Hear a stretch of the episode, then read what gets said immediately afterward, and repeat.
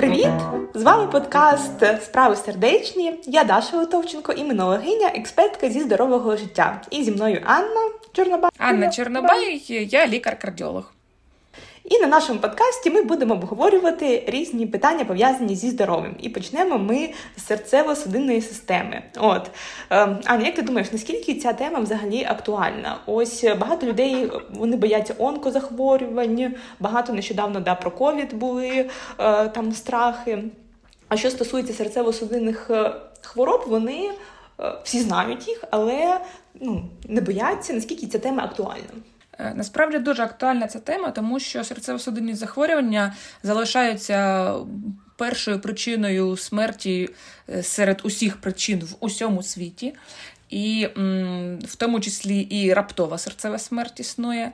І друге питання, я от просто сказала про е, онкозахворювання. Я часто повторюю це е, ну, людям, пацієнтам, які це не розуміють. От в онкозахворюваннях є такий ніби рубіж в 5 років. І вважається, що от якщо вони пережили 5 років, то умовно вони е, знімаються з нагляду. Е, так, от у людей, у яких є діагностована важка серцева недостатність, 70% е, з них не переживуть п'ятирічного рубежу. І про це ніхто не думає чомусь. Ну тобто, якщо людині ставлять діагноз онкозахворювання, то для них це як вирок, е, ну це трагедія.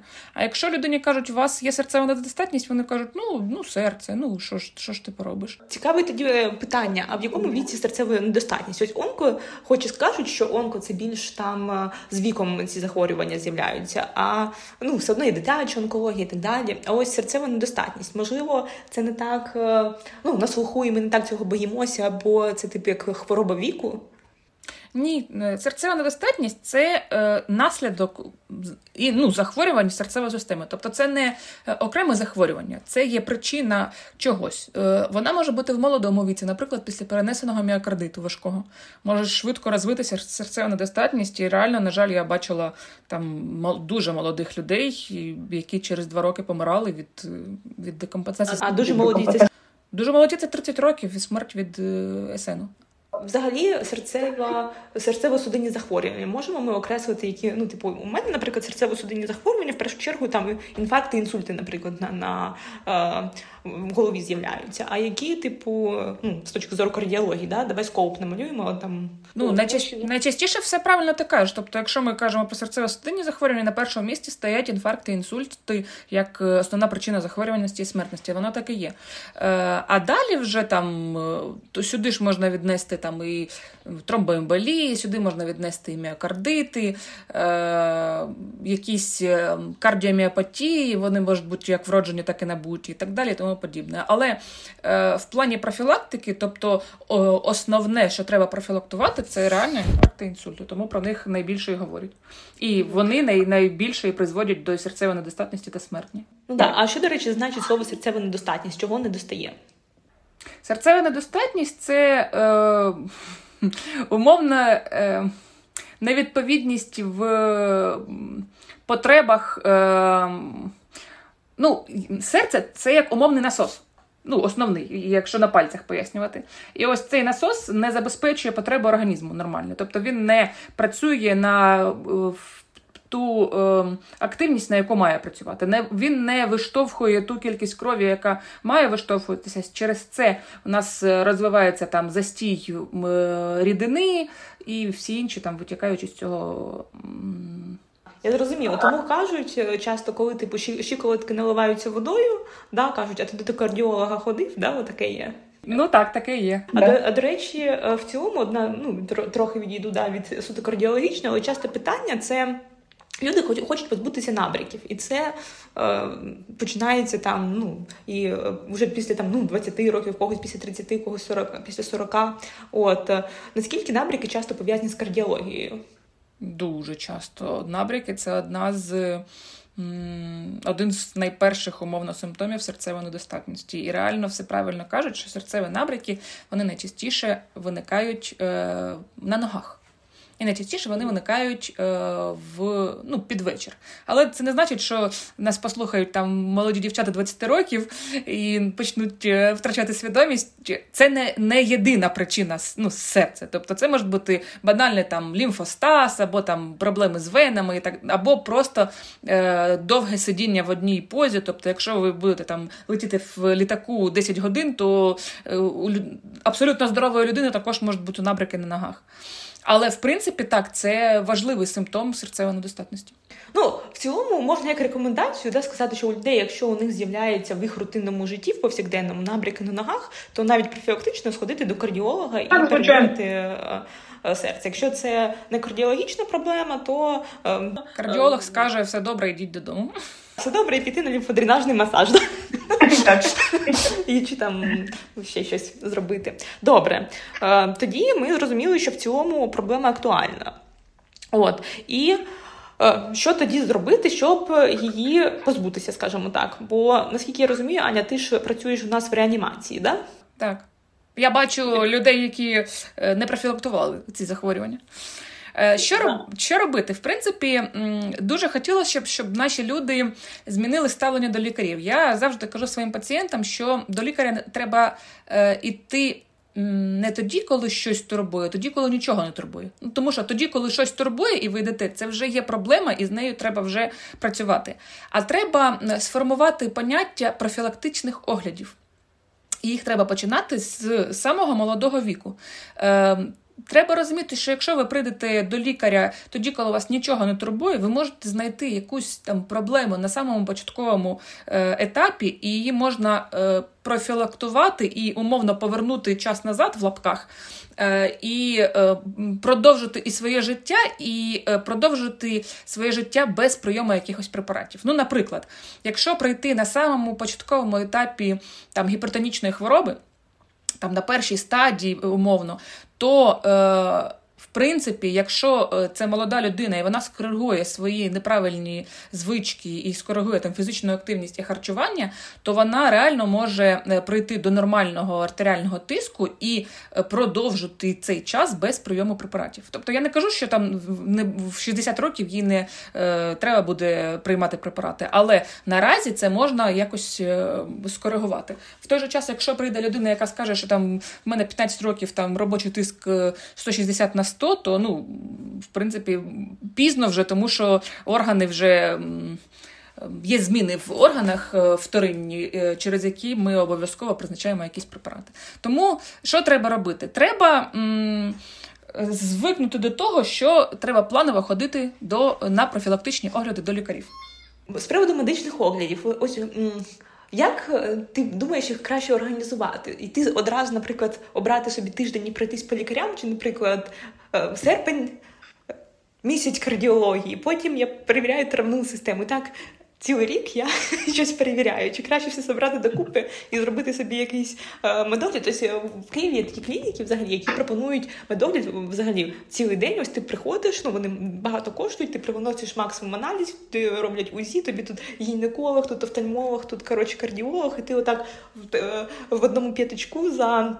8 годин е, тебе екзаменують як тільки можуть. Як, Чи краще е, якось це робити поступово? Це не не, ну, не, не, не настільки важливо. Якщо комусь зручно розбити це на цілий рік і там приділити один місяць одній системі, ну хай буде так. Особисто мені б легше було б на рік ну, зробити од, зараз там протягом тижня зробити весь чекап, наприклад, який треба. Ну, максимум я так розтягнула. І е, забути про це на наступний рік, якщо там все є добре. Ну, тобто, сенс, е, це якось прив'язує тебе, ніби я весь рік ходжу по, по лікарнях, умовно. А ще, до речі, цікаво, е, чи можливо в державних клініках пройти? Зрозумієш, е, важливе місце також важливе, але, на мій погляд, важливіше людина. Тобто, перше і основне, що треба зробити, це обрати гарного доказового сімейного лікаря. Тому що гарний доказовий сімейний лікар, в принципі, перекриває там 80% всіх питань. Е, Він і базово коригує там спосіб життя, ну, може давати рекомендації по цьому, і якісь початкові стадії якихось захворювань він також може сам вести, ну і так далі, і тому подібне. Тобто е, є гарні лікарі як в державних, так і в приватних закладах, і тут немає такого вау-сенсу вибирати. Е, Просто в приватних закладах можливо буде більш широкий спектр е, можливостей плані до обстеження і всього іншого. Але насправді ну, це не означає, що на бюджет, ну, на державних закладах треба ставити хрест. Тобто там також є гарні люди, і, і важливіше не інструмент, а лікар, який їм е, користується. Стереотип, наприклад, в голові, що е, така вже дуже важкі якісь випадки, вони все одно повертаються до державної медицини. Це спеціалізовані інститути, які будуть е, працювати. Це можуть бути навіть там в співпраці з науково-дослідними інститутами, це будуть медичні там спеціалізовані центри, офтальмологія чи там ендокринологія, і так далі. І так далі. Тобто з усіх, скажімо так, приватних клінік важкі випадки будуть стікатися. В якісь такі установи. Це ну я так думаю, це не факт, що правда. От. А якісь первинні ланки, типу, наприклад, е, перші симптоми там е, легше робити в приватних клініках, бо це легше організувати з точки зору ну, логістики, не знаю, просто прийти, записатися у зручний час, зручне місце. Ось. Е, отримати менше негативних емоцій. Ну насправді це пов'язано з нашим досвідом і е, такими знаєш, пострадянськими видами е, приватних і державних закладів. Насправді зараз е, державні заклади також є досить. Е, ну, Такого нормального рівня і з нормальними лікарями. І е, Розумієш, наприклад, в тій же сімейній медицині є ряд обстежень, які е, має покриватися державою. І е, умовно, навіщо платити в приватній установі за те, що тобі і так має покритися ну, державою? Тобто базовий чекап, там загальний аналіз крові, біохімічні аналізи крові, загальний аналіз сечі і так далі, тому подібне, раз на рік планово воно все одно покривається державою. Друге питання в тому, що. Е, багато лікарів, які в зранку працюють в державних закладах, після обіду працюють в тих самих приватних закладах. І ти просто в державному закладі прийдеш до нього безкоштовно, а в приватний заклад прийдеш до нього там за енну кількість грошей. Ну, умовно. Тобто я б не обирала саме там, не ставила на ваги державне чи приватне, я б ставила ну, основу це гарний вибір саме спеціаліста. Ну, це теж цікаве питання. Ми з тобою зробимо окремий випуск, мабуть, про те, як обирати взагалі сімейного лікаря. Це цікава тема, і можливо там поговорити взагалі да, про те, ну ось е, що це таке взагалі лікар доказової медицини, як це можна зрозуміти, взагалі як спілкуватися з лікарями, які питання ставити. Це дуже ну така, мені здається, важлива. Так, це прикольно, так. Да, так що запишемо собі в беклог, скажімо так. Ну і повернемося. Ось, е, ти коли казала про сімейних лікарів, ти сказала щось про спосіб життя, да, що гарний там сімейний лікар, він і по способу життя скоригує і так далі. і так далі. То давай тоді. Якщо ми повернемось до теми, то класно це медичний огляд, да, ми робимо регулярно. Це перше. Ну і друге, що е, я так розумію, це спосіб життя. Що ми маємо е, навіть е, тут і зараз вже змінювати спосіб життя чи не змінювати, а робити його більш здоровим. То що нам гарно для нашої серцево-судинної системи. Перше і основне це звичайна фізична активність. Тобто ми зараз потопаємо в е, столітті гіподинамії, і це погано е, впливає на всі наші органи. Е, розумієш, в Європі е, взагалі рекомендації робіть хоч щось. Вони приблизно так е, звучать. Ходіть 10 тисяч кроків в день. Якщо ви не можете ходити 10 тисяч кроків в день, ви живете на п'ятому поверсі, хоча б там на четвертому вийдіть і пройдіть один поверх пішки. Якщо ви там можете вийти за хлібом без машини, вийдіть без машини, вийдіть на одну зупинку раніше і пройдіть так. Ну тобто е, не треба знецінювати будь-яку активність. Ми дуже звикли до е, усіляких девайсів, до автомобілей, там електрокарів і так далі, і тому подібне. Але насправді, хоча б ходьба, вона вже позитивно впливає. На серцево-судинну систему. А в принципі, ну або 10 тисяч кроків рекомендують, або там е, зараз 150 хвилин помірних фізичної активності. Що подобається? Там якісь плавання, ходіння з палками, біг по лісу, там не знаю, там ігри з собаками, там бадмінтон, якісь ну, е, групові ігри і так далі. і тому подібне. Чим більше ви будете займатися, тим краще для е, серця. Але, ну, звичайно, в якихось е, умовних е, нормальних межах. Ну, тобто, не треба е, послухати зараз цей подкаст, сказати, все, я вирішив все робити гарно для свого серця, тому я записався і завтра біжу 21 кілометр. Ну, що, що я останній раз бігав в школі в 11 класі, я зможу, це буде гарно для серця. Тобто, надмірні фізичні навантаження, звичайно, не рекомендовані. Все має бути поступово і. Професійний спорт це частіше не про здоров'я, а про спорт, не знаю, як це назвати. Про роботу, мабуть, так.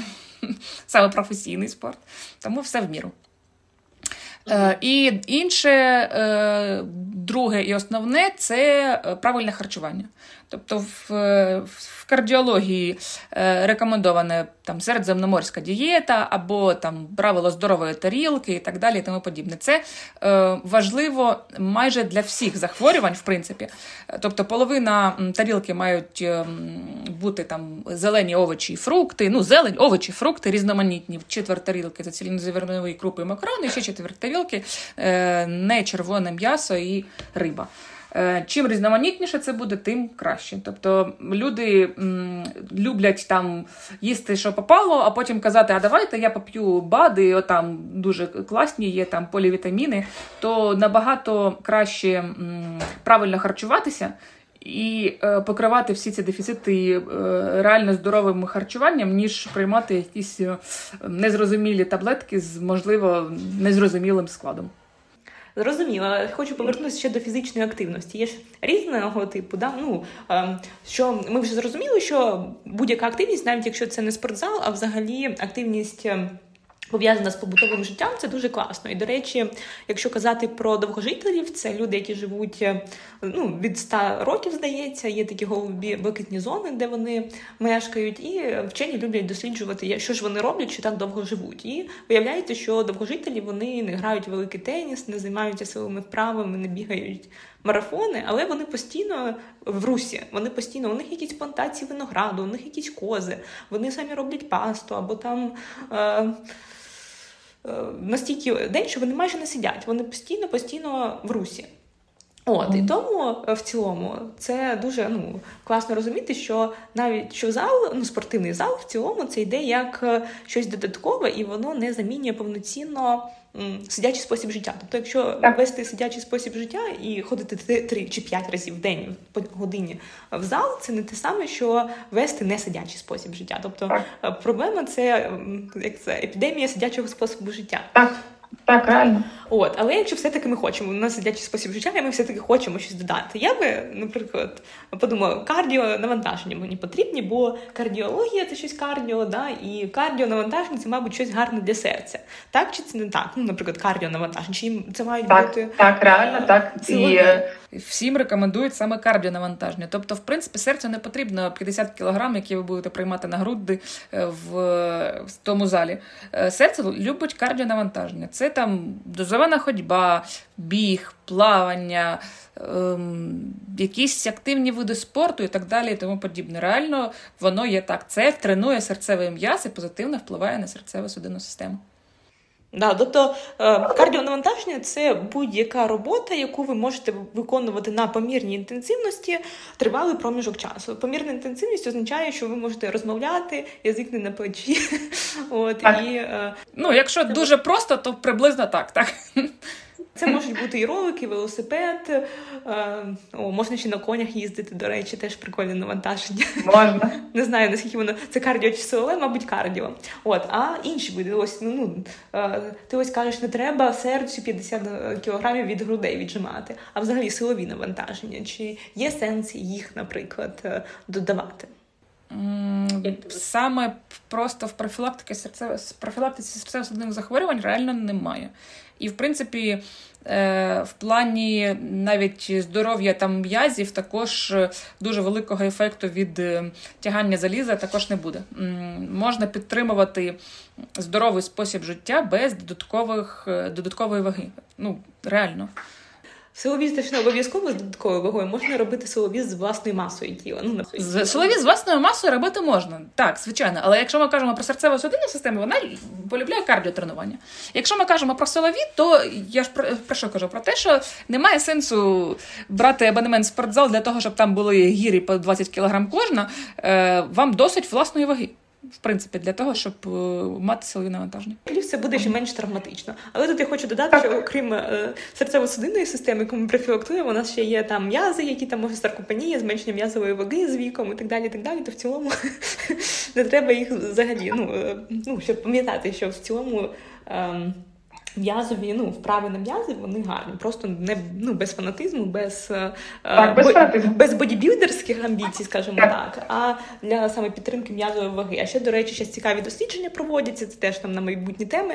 Е, що виявляється, е, м'язи вони не тільки ну, типу, якусь механічну функцію виконують, там, да, підтримують там кістяк, там рух і так далі, але й багато речовин виділяють, які в цілому ну комплексно впливають на метаболізм, і зараз вчені е, думають, що можливо робота е, взагалі м'язові вправи силові вони недооцінені в плані того, як це впливає на здоров'я масштабно. То може скоро наряду з е, цими кардіонавантаженнями, ну взагалі в масових рекомендаціях з'являться обов'язково силові, але знову ж таки обов'язково не будуть помірні. Але помірної інтенсивності це раз, а по-друге, цього ще немає.